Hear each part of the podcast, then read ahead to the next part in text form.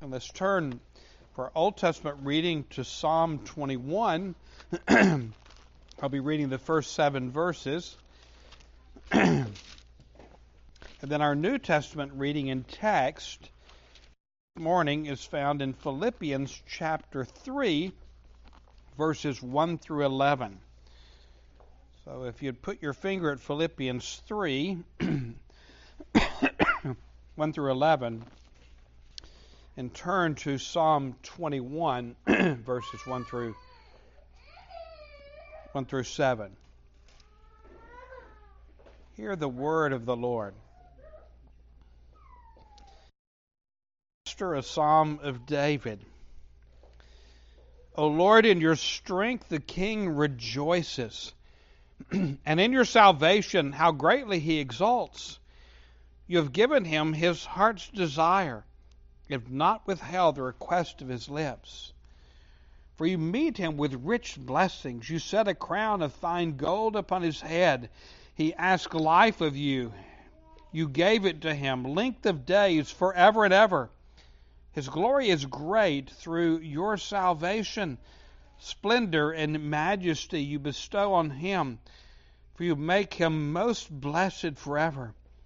You make him glad with the joy of your presence. For the king trusts in the Lord. And through the steadfast love of the Most High, he shall not be moved. and then our New Testament reading from Philippians chapter 3, verses 1 through 11. Finally, my brothers, rejoice in the Lord. To write the same things to you is no trouble to me and is safe for you. Look out for the dogs. Look out for the evildoers. Look out for those who mutilate the flesh. For we are the circumcision, who worship by the Spirit of God in glory in Christ Jesus, and put no confidence in the flesh. Though I myself have reason for confidence in the flesh also.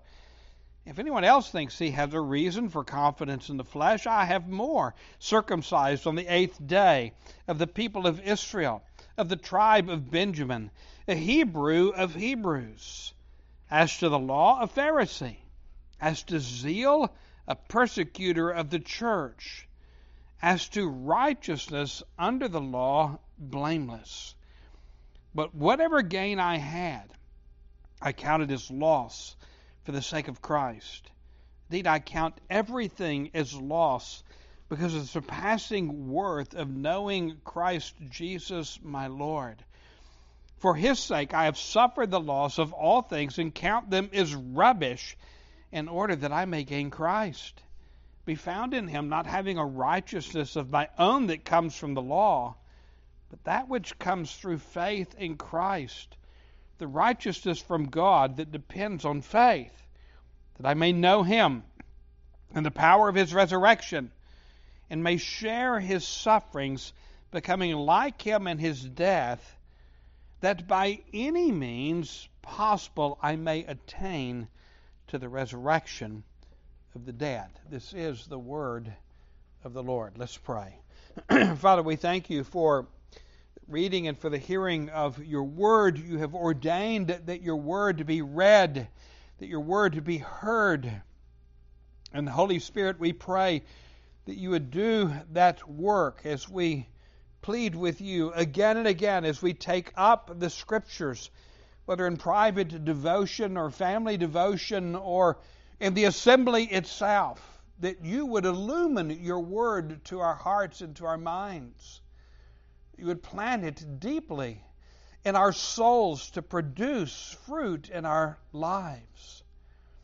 But now, Lord, we come to the preaching of your word. We recognize that you have commanded that your word be proclaimed and preached, that the gospel be heralded, and you have set apart men that you have called to this task.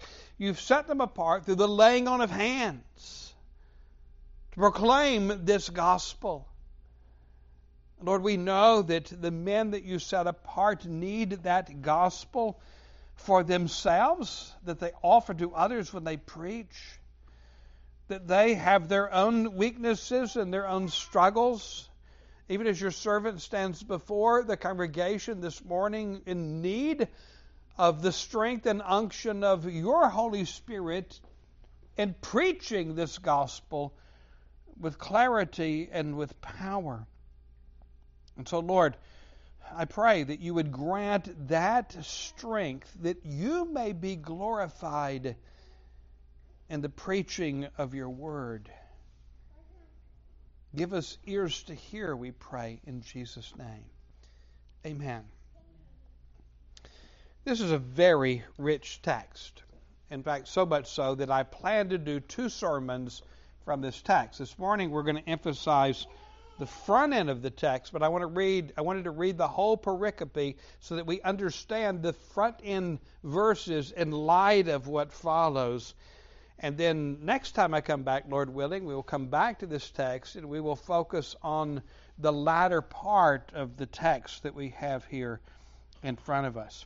I do think it's interesting and even almost amusing that here Paul says, finally, my brothers, uh, when he's got two more chapters in the letter.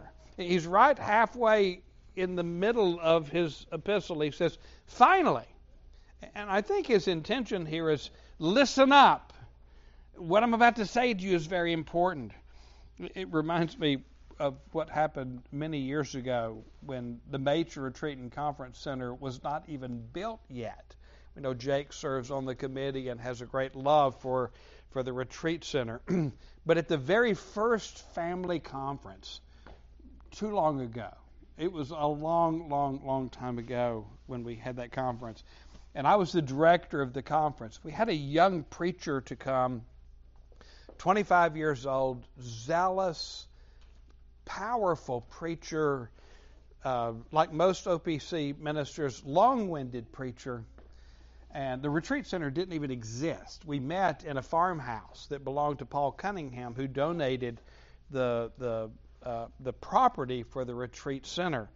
Um, and then for our plenary sessions that took place in the evening, we went across the road down by the Bull Pasture River. Yes, that's the name of the river down by the Bull Pasture River where Paul put up these two big posts and, and we put a tarp over it that 75 people could get under that tarp for evening services. And I can remember this young minister was preaching, he was preaching his heart out, and there was no electricity down there. And it got so late, it was getting dark, and he couldn't read his notes or his Bible. And one of the elders from our church, Walter Robinson, took him his flashlight and gave him his flashlight so he could finish his sermon and said, Now, tomorrow you bring your own flashlight. When he handed it to him in the middle of the sermon. And so he used the flashlight literally to read his Bible and his notes to finish the sermon. Well, the next night we're there, and he's aware of the time factor, or somewhat aware.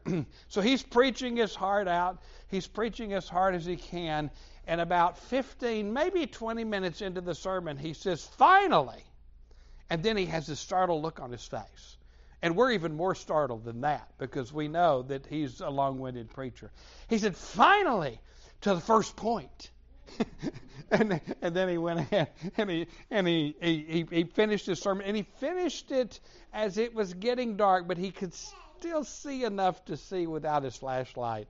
But I'll never forget that we know he was nowhere near through with the sermon when he said finally. And, and Paul does the same thing here. I think what Paul is saying is listen up to what I'm about to tell you. It's important. And what follows is an exhortation that strikes me as odd. Maybe not you, but it does me. He says, Finally, my brothers, rejoice in the Lord. That's the exhortation, that's the commandment. Rejoice in the Lord. Does that seem strange to you? I mean, to command someone to be joyful, to command someone to rejoice, to command someone to have joy, it seems to me like you either are joyful or you aren't. Eh, now, now if he means by that, finally, brothers, Meditate upon those things that I have taught to you. Meditate upon this gospel that you have. Uh, the fruit of that, of course, then is joy. But in shorthand, he gives an exhortation. Finally, brothers, rejoice in the Lord. And that's what I want to focus our attention on here and now in the front end of this text is on joy. Have you noticed the theme? The, the call to worship, Psalm 100. Um, we sang from Psalm 47, which calls upon us to rejoice. We sang Joy to the World, which is a hymn we often sing in this season uh, as well. And then we're going to sing Jesus, Thou Joy of Loving Hearts, I think is the final hymn um, that we're going to be singing. You, you, you see the theme of joy that's woven throughout the, the liturgy that we have before us this morning. Paul says, rejoice in the Lord. And I think Paul is talking about a deeper kind of joy than oftentimes we think of. This is not the joy of mirth. It's not the joy, okay, let's have a Christmas party. Let's all get together and let's drink eggnog and let's sing carols and let's have a good time together. There's nothing wrong with that. And that's happy, it's joyful to do that, but I don't think that's what Paul is talking about here. He's talking about a deep seated joy. A deep seated joy. He's not talking about how you feel at the moment, but a joy that is resident in the heart of the one who's been reconciled to God through the Lord Jesus Christ. And nothing can separate you from that joy. It comes from your relationship with Christ Jesus Himself. Joy is a central theme of this epistle. We've already seen it. We see it in particular in this text. A number of years ago, many years ago, I read a book. You, you've probably had certain times in your life where you've read a particular book that's sort of like a paradigm shift. It's like the light goes on. Not that it may tell you something you didn't know, but it, it crystallizes it and it, it makes sense. It wakes you up to a reality. And I had that kind of experience with a book that I read written by John Piper. Are y'all familiar with Dr. with John Piper? Piper, of course, is a Reformed Baptist um, minister, now retired, I think, uh, as, as a minister. The book was called Desiring God. Have you read the book, Desiring God? If you did, it may have had that kind of impact with you as well. I found the book to be very, very profound. Does anybody remember the subtitle to that book, it's actually quite provocative. It might be the most provocative subtitle I have ever read to a Christian book. It's The Meditations of a Christian Hedonist.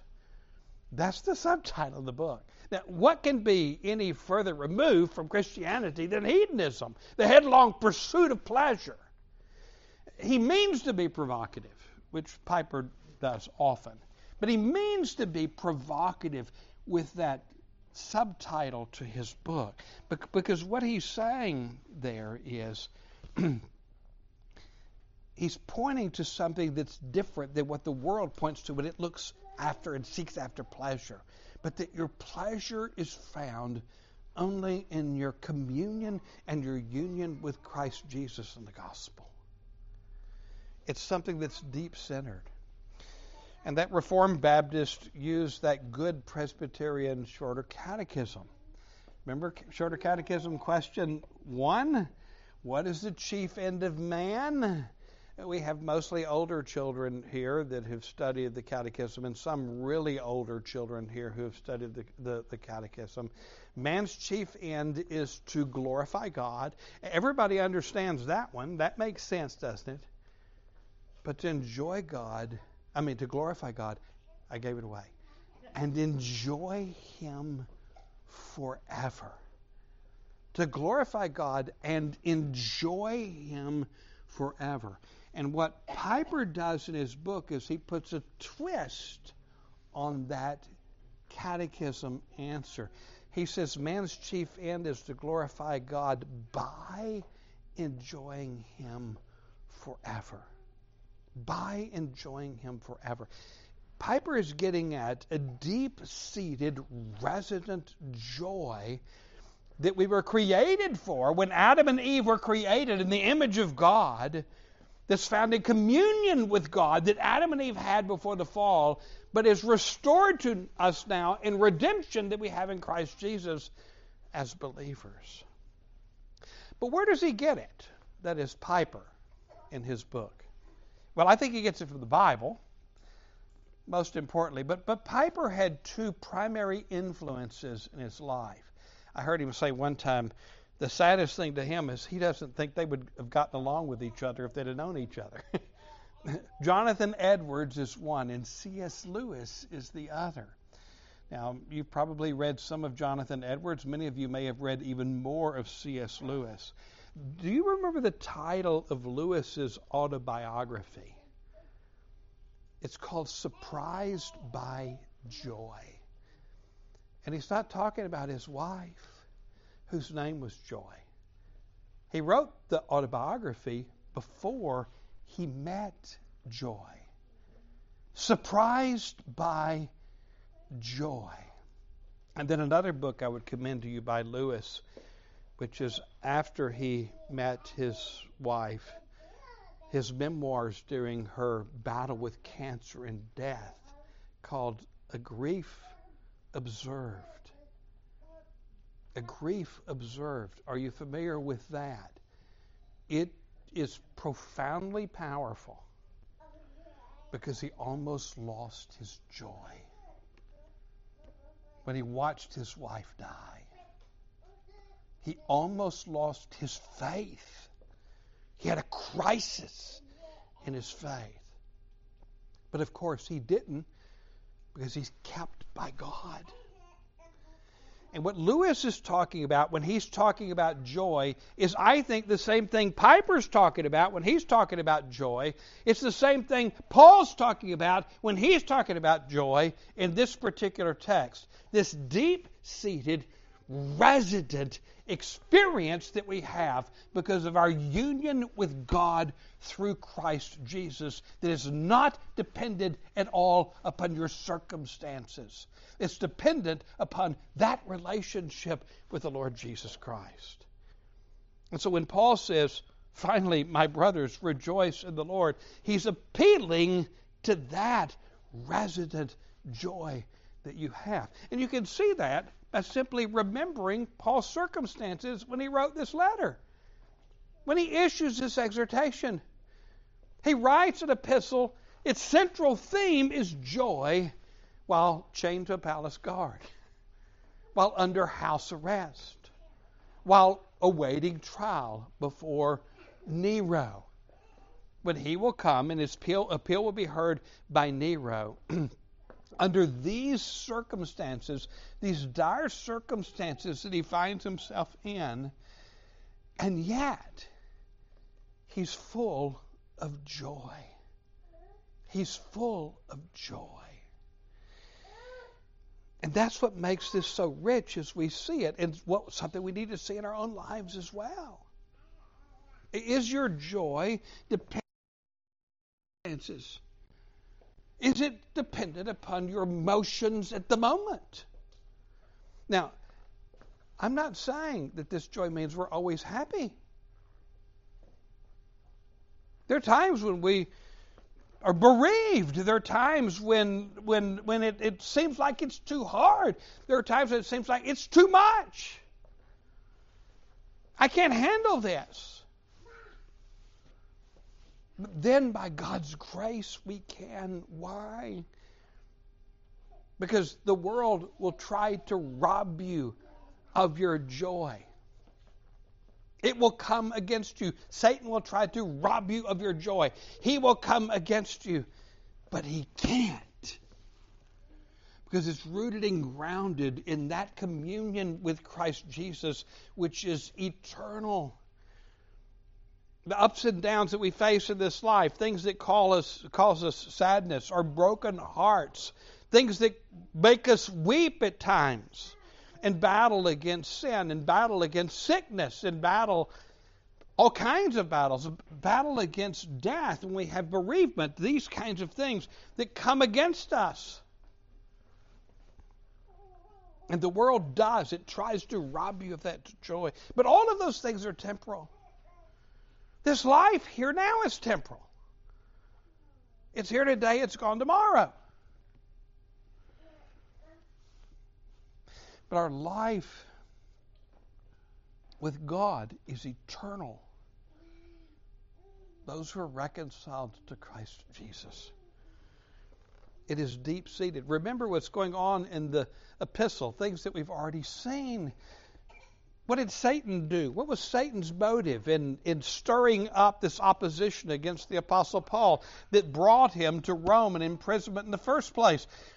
Satan believed if I can get Paul in prison, that's going to discourage everybody else and it's going to stop the spread of the gospel of the Lord Jesus Christ. But what do we see Paul early in the epistle? What do we see him doing?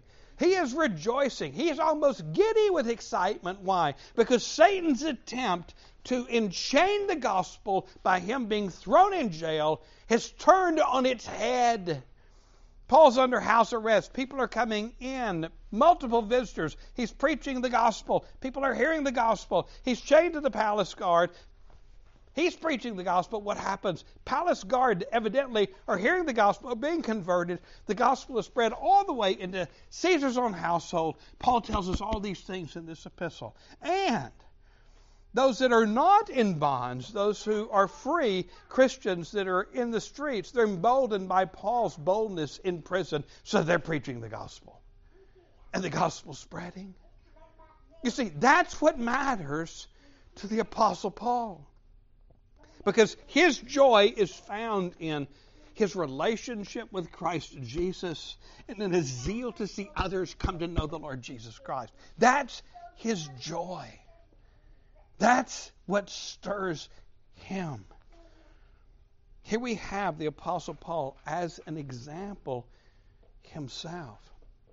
One of the things you see as you walk through the text, look at what he goes on to say to, to show how opposition will come to try to rob you of your joy. Look at what he says in verse 2. He says, Look out. I think the New King James translates it, beware. I like the stronger translation. Beware. More than just look out or be on the lookout, but beware. Beware. Look out for the dogs, the evildoers, for those who mutilate the flesh. Paul wouldn't win any awards for political correctness, would he? and, and I think we need to be careful with our language. Don't get me wrong. I don't go around calling people dogs. You need to remember the very ones he calls dogs in this text. In the in, in Romans, he said that he said to God, Lord, if there's any way you can save my kinsmen according to flesh, let me be condemned in order to save them. And God said, No. Though he loved his kinsmen according to the flesh. Why does he call them dogs? Why does he call them evil doers? Why does he call them the mutilators of the flesh. The, the, Greek there is actually a play on words with circumcision. It, it can be transliterated as concision. It's not actual circumcision, he says. Why? Because there's no faith in it. And so they're just they're just mutilating the flesh. Why is Paul so concerned about these Jews? and what they're bringing against the church of Jesus Christ. Of course, the difficulty is is he talking here about Jews that are persecuting the church as he did as a Pharisee? He actually mentions that in the text. Or is he talking about Judaizers, that is those who name the name of Christ and yet still are propagating a works righteousness so-called gospel? Frankly, it doesn't make any difference if it's one or the other or even both that he is addressing here. What Paul realizes this this is what will rob you of your joy. This is what will rob you of that deep seated joy is works righteousness. It's a false gospel. That you can somehow justify yourself before God by your own law keeping. That's the Pharisaical view of it. And so what did they do? They were very, very careful to keep the law outwardly. Every jot and tittle narrowly interpreted. And Paul calls them dogs. Jesus called them whitewashed sepulchres. You're all pretty on the outside, but it stinks unto death inside. Any notion of works righteousness will rob you of joy because you can't be righteous enough. You cannot.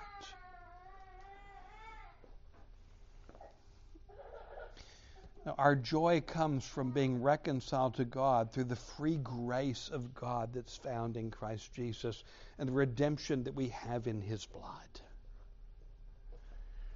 And Paul knows that. Paul knows with this false teaching of interjecting some form of works righteousness into the church, he knows the destruction that will come from it. When he's speaking to the Galatians, they are chiefly, I think, about the Judaizers. He calls it another gospel. He says, if anybody comes and preaches another gospel, I don't care who they are, don't listen to it. But he goes beyond that. He says, let them be anathema. Let them be accursed. Let them burn in hell. That is how deadly legalism is to the soul. It will rob you of any joy. And Paul knows this. Our joy is found by faith in Christ Jesus, who died in the place of sinners. It's by grace through faith alone. And so he says, Watch out, beware keep your eye out for this false teaching. And, and, and, the reason why this false teaching, of works righteousness, finds its way in the life of the church over and over again is because our flesh is comfortable with that. The old man in you is comfortable with it. What you have in your sin is a legal spirit. That is the desire, the earnest desire to justify yourself before God, to do it on your own. The legal spirit is the spirit of the flesh. And that legal spirit raises its head in every single one of us. And Paul knows it. And that's why it gets a foothold into the life of the church. No matter what its manifestation may be, or how the doctrine is nuanced in this place or in that. Beware of it and those who teach it because your joy is found when you realize I can't save myself, but Jesus saved me. And I'm resting in Him. And the union that we have in Christ Jesus. Paul goes on to talk about the flesh, those who would commend themselves by their pedigree. Again, he's talking about these Jews. Paul says, "There's your here's your pedigree. Okay, let me show you mine. You want to you want to come? Let's compare the flesh. Let's compare your pedigree with my pedigree. You may have a pedigree as a Jew, but mine's even better. Look at what he says. Though I myself, verse 4, have reason for confidence in the flesh also, if anyone else thinks he has reasons for confidence in the flesh, I have more. Look what he says circumcised the eighth day of the people of Israel, of the tribe of Benjamin. He can change, he can, tra- he can tra- trace his genealogy all the way back to Benjamin, you see. A Hebrew of Hebrew, as to the law of Pharisee. Now, we hear the word Pharisee and we have a negative connotation to it. The people in that day heard Pharisee, they thought that's a holy man. It wasn't, but they thought that's a holy man. This is somebody who cares about the law of God. As to zeal, a persecutor of the church, Paul was so zealous that those who taught salvation by grace through faith in Christ Jesus should be tracked down and should be arrested and be, should be thrown into prison. As to righteousness under the law, blameless. He's talking there in Pharisaical terms. That is, in the outward keeping of the law of God. But Paul knows in that great zeal that he had, along with his, you know, the list of all of who he is a Hebrew of Hebrews, circumcised the eighth day, tribe of Benjamin, very kind of things. Along with all of that, and with his zeal for what he thought was righteousness, his heart was wicked. And he was in bondage until he met Jesus on the road to Damascus. And his heart was set free. Don't put confidence in anything in the flesh. Let your confidence be found in Christ Jesus alone. So, Paul says, rejoice in the Lord. Paul says, beware of those who are going to come and steal your joy. Let me put the question to you Is Jesus your joy?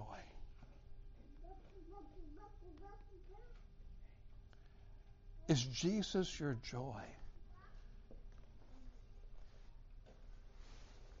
What is your joy? Your joy is what's most important to you. What do you love the most? And the thing is, Satan tricks us. Sometimes we think, well, it's only if we love bad things.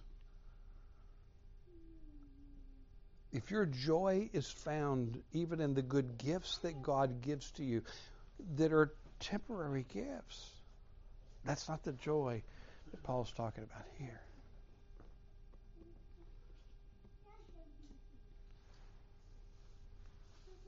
Your family, that's a good gift, isn't it?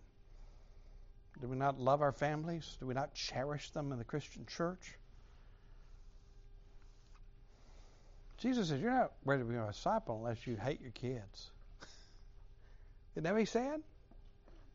Kids, unless you hate your father and mother, you're not worthy to be Jesus' disciple.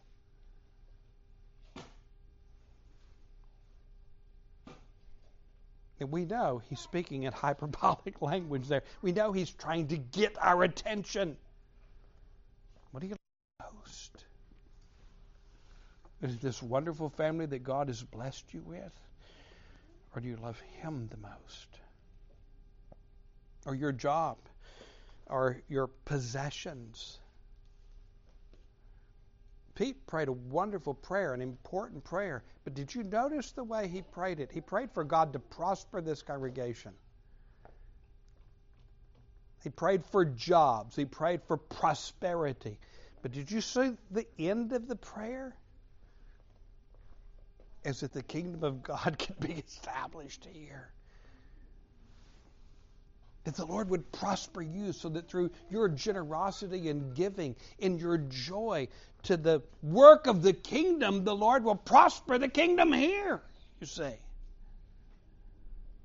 Instead of simply enjoying the good things of God, which we are to do. But they can quickly become idols good things, not just wicked things and sins, but good things. Is Jesus your joy? That's the question.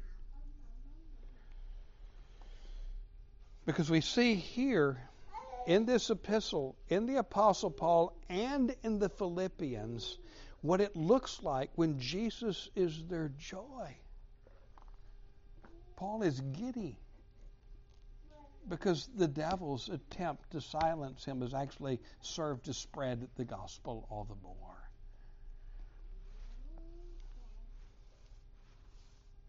Paul's lost everything. We're going to see next time I come back. Everything he had.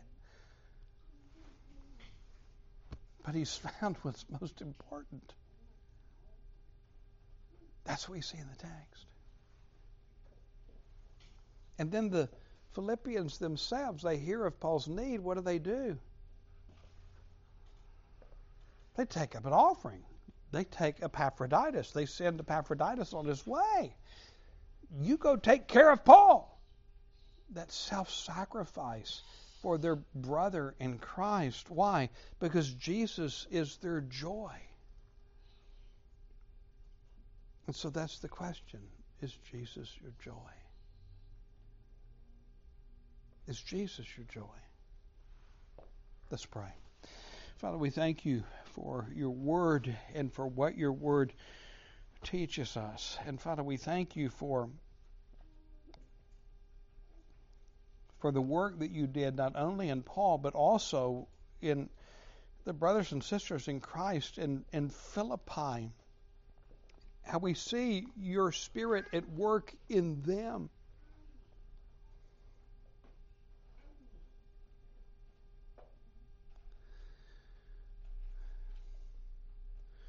Lord, we pray that we would be unencumbered by other things and unimpeded by those that are outside of us, whether it be the devil or the world that would seek to rob us of our joy.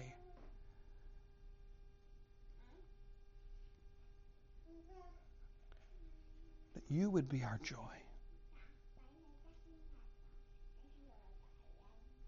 In Jesus' name we pray. Amen.